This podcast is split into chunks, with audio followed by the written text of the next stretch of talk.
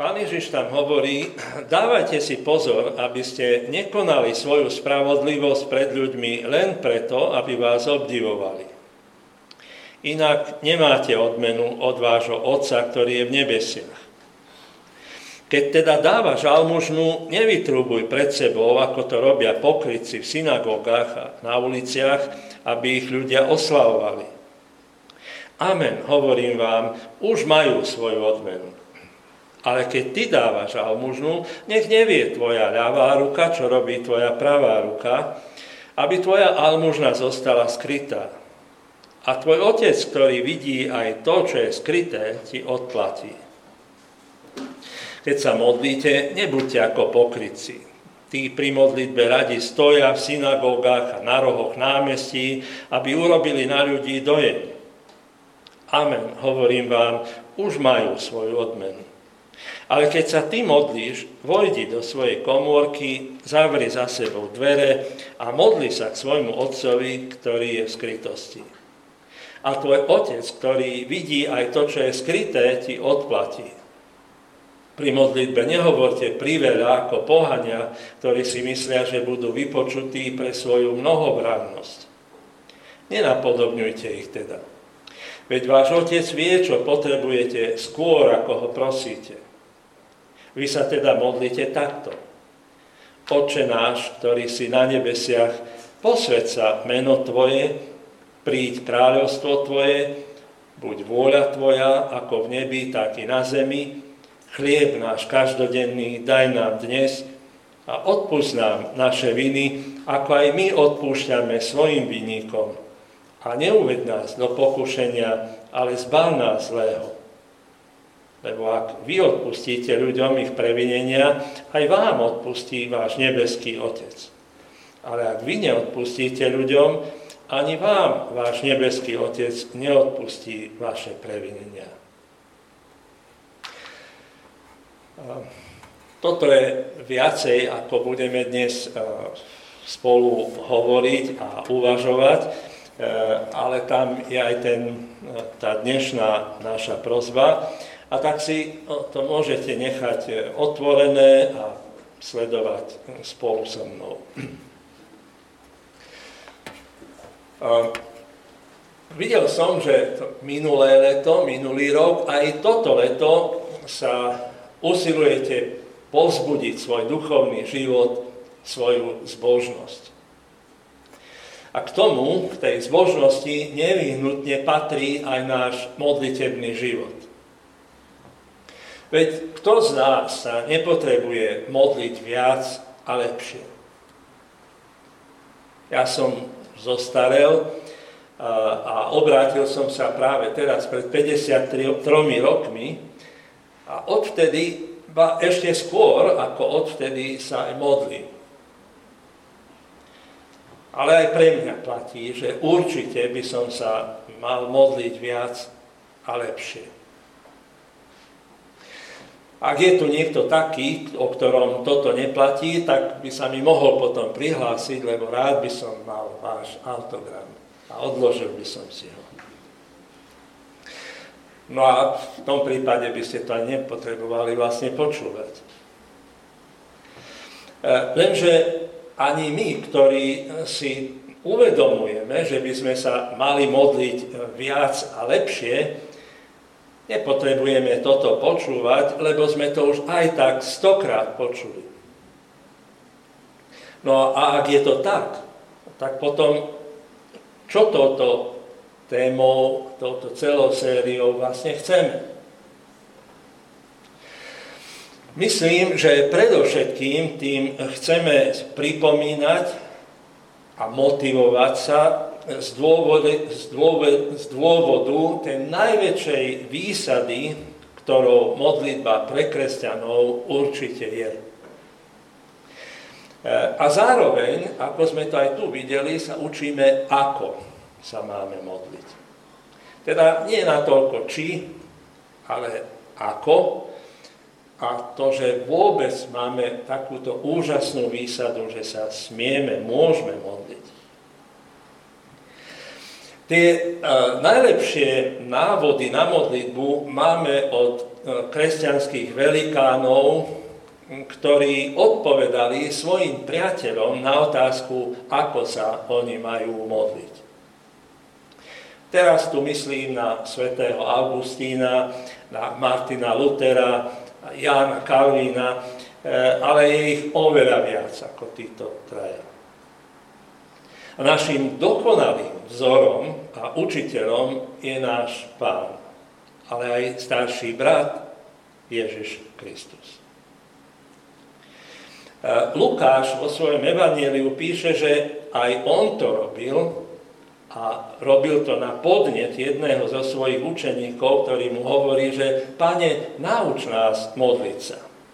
A potom im hovorí, no tak sa modlite takto. Tu u Matúša Ježiš hovorí najprv o veršoch 5 až 8, ako sa nemáme modliť, lebo to podľa toho nie je jedno, ako sa modlíme, a potom v 9. verši hovorí, vy sa teda modlite takto. Takže ako? Otče náš, ktorý si na nebesiach. Viem, aj som si to vypočul, že tomuto osloveniu ste sa venovali na začiatku a venovali ste mu celú jednu kázeň. A to je veľmi dôležité a ja určite nechcem opakovať teraz, Lenže toto oslovenie je také rozhodujúce, že ho nemôžeme vynechať pri žiadnej z tých nasledujúcich prosieb. Zmysel z každej z tých nasledujúcich prosieb totiž závisí od toho, ku komu sa vlastne modlíme. Ja dúfam, že si aspoň e, pamätáte to najdôležitejšie, tie najdôležitejšie myšlienky z tej prvej kázne, e, ale teraz chcem zdôraziť aspoň toto. Všetci vieme, že osobné známosti bývajú často dôležitejšie než príbuzní, najmä ak tie známosti máme na vysokých miestach, kde sa rozhoduje o dotáciách, zákazkách, dôležitých operáciách, povoleniach a podobne. Tam je dobré mať známosti. No a teraz si predstavte, že toho, ktorého trónom sú nebesia, pre nás nekonečné, nebesia a celá zem je iba podnožkou jeho nôh, tohto môžeme oslavovať, oslovovať Otče náš. A viem, že mne ste dali za úlohu premýšľať dnes o tej štvrtej prozbe a nie o tomto oslovení, ale aj tak e, skúsme aspoň na pár sekúnd si uvedomiť, kto je to, ku komu sa modlíme a ako tohto všemocného, vševedúceho, vševládneho vládcu ktorý sedí na nebesiach, smieme oslovovať. Lenže pozor, občas počujeme dobromyselných kresťanov hovoriť, že všetci ľudia sú Božími deťmi. Možno to znie hrozne, ale nie sú.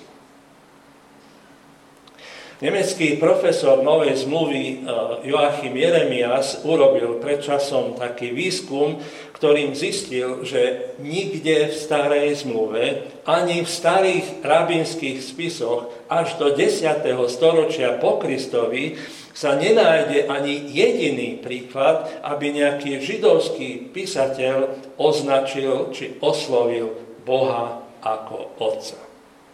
Ani raz.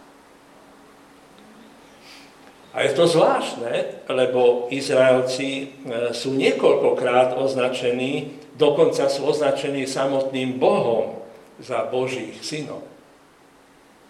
Ale Izraeliti nikdy neoslovili Boha ako Otca. A profesor Jeremias tiež zistil, že Ježiš v každej modlitbe, okrem jednej, oslovuje Boha ako Otca. A týmto Ježiš prejavuje hlbokú intimitu jednorodeného Božieho Syna. O nikom z nás to prirodzene neplatí. Biblia hovorí, že od prirodzenosti sme deťmi hnevu. Božieho hnevu. Boh prirodzene nie je našim otcom. On nás však v Kristovi adoptoval do svojej rodiny. A preto som pred chvíľou nazval Ježiša našim bratom. A preto, a len preto nás povzbudzuje, aby sme Boha oslovali Otče náš, lebo nie všetci sú Božie deti. Ale Ján hovorí, tým však, ktorí ho prijali a veria v jeho meno, dal právo a moc stať sa Božími deťmi. Teda ten, ktorý sedí na nebesiach, nás adoptoval za svoje deti. A jeho rodený, rodný, väčší syn nás pozbudzuje, aby sme ho oslovovali Otče náš. Akú ešte motiváciu potrebujeme? No a tak, takto pozbudzovaní poďme teda prosiť. Dnes prosiť, Otče náš, ktorý si na nebesiach, chlieb náš každodenný, daj nám dnes. Počúvam znova a znova, že dnešné učiteľky to majú ťažké nielen so žiakmi, ale aj s ich rodičmi. Len jeden príklad za mnohé. Pani učiteľka vysvetľovala deťom, že mlieko máme e, z krávičky. Na druhý deň prišla mamička sa stiažovať, že ona si neželá, aby jej dieťa učili také nezmysly, lebo oni majú mlieko z Teska. Tak ako je to? No už v konečnom dôsledku nemá pravdu ani učiteľka, ani mamička. Zbožní ľudia vedia, že mlieko máme od nášho otca. To nám pripomína Pán Ježiš, keď nás učí modliť sa, chlieb náš každodenný daj nám dnes. Tak ako v celej modlitbe, tak aj v tejto prozbe je dôležité každé jedno slovo. Nemáme teraz na to dosť času, ale aspoň si ich prebehneme a pripomeňme. Keď tedy prosíme o chlieb, tak si neprosíme kaviár ani šlahačku, ale prosíme si to, čo je nevyhnutné v životu. A to nevyhnutné nie je iba chlieb a spomínané mlieko, ak chcete, ale všetko, bez čoho sa nedá žiť. Tu nás Ježiš učí e, prosiť za chlieb, ale v 4. kapitole cituje zo starej zmluvy, že človek bude žiť nielen z chleba, ale z každého slova, ktoré vychádza z Božích úst. Pretože ako bez chleba dlho nevydržíš, tak ani bez Biblie dlho neprežiješ. Keď Ježiš učí prosiť o chlieb náš, e, tak nás tým učí usilovnosti a spravodlivosti. Ten chlieb, ktorý nám Boh dáva, si totiž musíme zarobiť, aby bol náš. A preto aj apoštol Pavol prikazoval, že ak niekto nechce pracovať, nech ani nie je. Zároveň nás učí aj spravodlivosti, aby sme si nebrali to, čo nám nepatrí. Preto Martin Luther učil, že sa treba veľa modliť za svetskú vrchnosť a správu, pretože hlavne skrze ňu nám Boh zachováva náš chlieb a pohodlie v tomto živote. Lebo kde je nepokoj, roztržky a vojna, tam nie je každodenného chleba. Stále ešte citujem Lutera z 500 rokov. Lebo kde on odtiahne ruku, tam sa prestane dariť a nič nezostáva, ako to denne vidíme a zažívame. Koľko je dnes utrpenia vo svete, napríklad len pre finančné podvody, pre každodenné predražovanie a prehnané úroky v obchodovaní, kupovaní a pri práci. A to zo strany tých, ktorí svojvoľne zdierajú chudobných a pripravujú ich o každodenný chlieb. Zrejme sa tomu nevyhneme, no nech si dávajú pozor, aby sa táto prozba modlitby pánovej neobrátila proti ním. Toto je všetko z veľkého Luterovho katechizmu. Keď nás Ježiš učí prosiť za chlieb náš každodenný dnes, tak nám, nás učí vyjadrovať našu neustálu závislosť na Bohu. Židia si pamätali, že hospodin dával ich predkom chlieb na púšti doslova každodenne.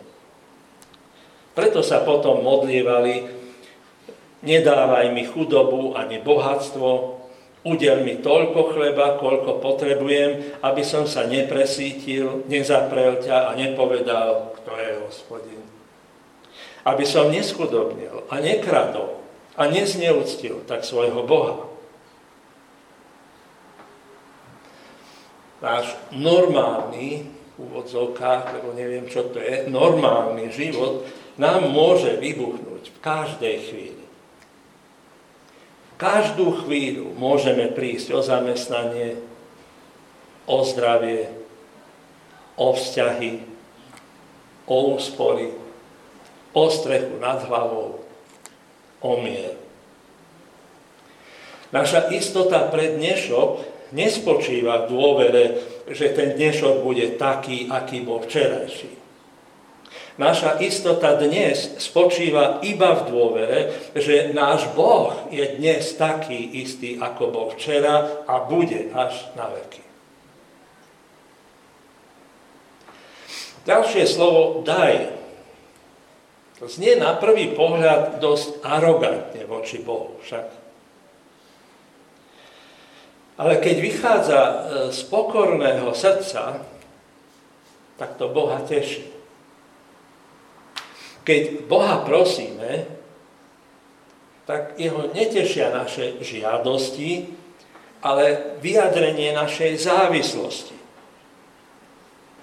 Preto nás apoštol e, Peter pozbudzuje, na neho zložte všetky svoje starosti, lebo on sa o vás stará.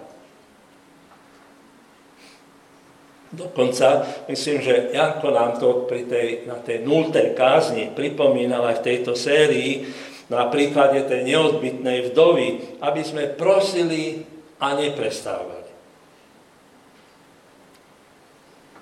No a ešte nám zostalo jedno slovičko. Chlieb náš každodenný daj nám dnes. Celá táto modlitba pánova je zostavená tak, že sa ju modlíme spolu s inými. Ešte aj keď sa túto modlitbu modlíme individuálne, každý sám, e, tak je dôležité prosiť, daj nám. Lebo ty máš možno doma plnú chladničku, ty máš a nie každý ju možno má, nie je vylúčené, že ty máš možno dve autá pred domom, ale niekto nemá ani jedno. Ty máš možno dom, aj byt, ale niekto nemá ani jedno, ani druhé. Ty máš možno vankúš úspor, ale niekto nemá. E, my tu prosíme za fyzické aj duchovné blaho celého Božieho ľudu. Tedy nie iba za seba. No a keď si toto všetko zhrnieme, tak sa pozrieme, aké cnosti chce Pán Ježiš vzbudiť v našom srdci to jednoduchou prozbou chlieb náš každodenný daj nám dnes. Tá prvá cnosť je spokojnosť. Pred dvomi rokmi sme s Betkou stratili všetky svoje úspory. Mali sme ich v rôznych dlhopisoch, ktoré sa všeobecne považujú za konzervatívny a tedy bezpečný spôsob investovania. Nebola to obrovská suma peňazí, ale pre nás bolo dôležité, že to boli všetky naše úspory. Ako dôchodcovia si už nemáme z čoho našetriť a to bol ten náš finančný vankúš pre prípad, že niektorý z nás vážne ochorie aj na náš pohreb. A tak som aspoň týždeň nevedel spať. Sklamania, hnevu aj obáv. Tak prosiť každý deň o každodenné potreby ma učí tomu, čo Apoštol Pavol vyjadril poučením, že veľkým ziskom je však pobožnosť spojená so spokojnosťou. Teda nie úruky z dlhopisov. Tá druhá cnosť, ktorú nás chce naučiť, je vďačnosť. Ježišov rodný brat, píše Jakub sa volá, Nemilte sa, bratia moji milovaní, každý dobrý údel a každý dokonalý dar pochádza z hora od Otca Svetiel, v ktorom nie premeny ani tieňa zmeny. Všimnite si, že každý, takže nielen niektoré dary pochádzajú z hora od Otca. Najedol si sa dnes aspoň raz Dal si si dokonca zákusok, aj zmrzlinu. Zostali ti ešte nejaké peniaze na účte? Máš nové tričko, sandále? Počúvaš obľúbenú skladbu? Máš kde spať? Máš partnera? Máš prácu? Máš dobrý zbor?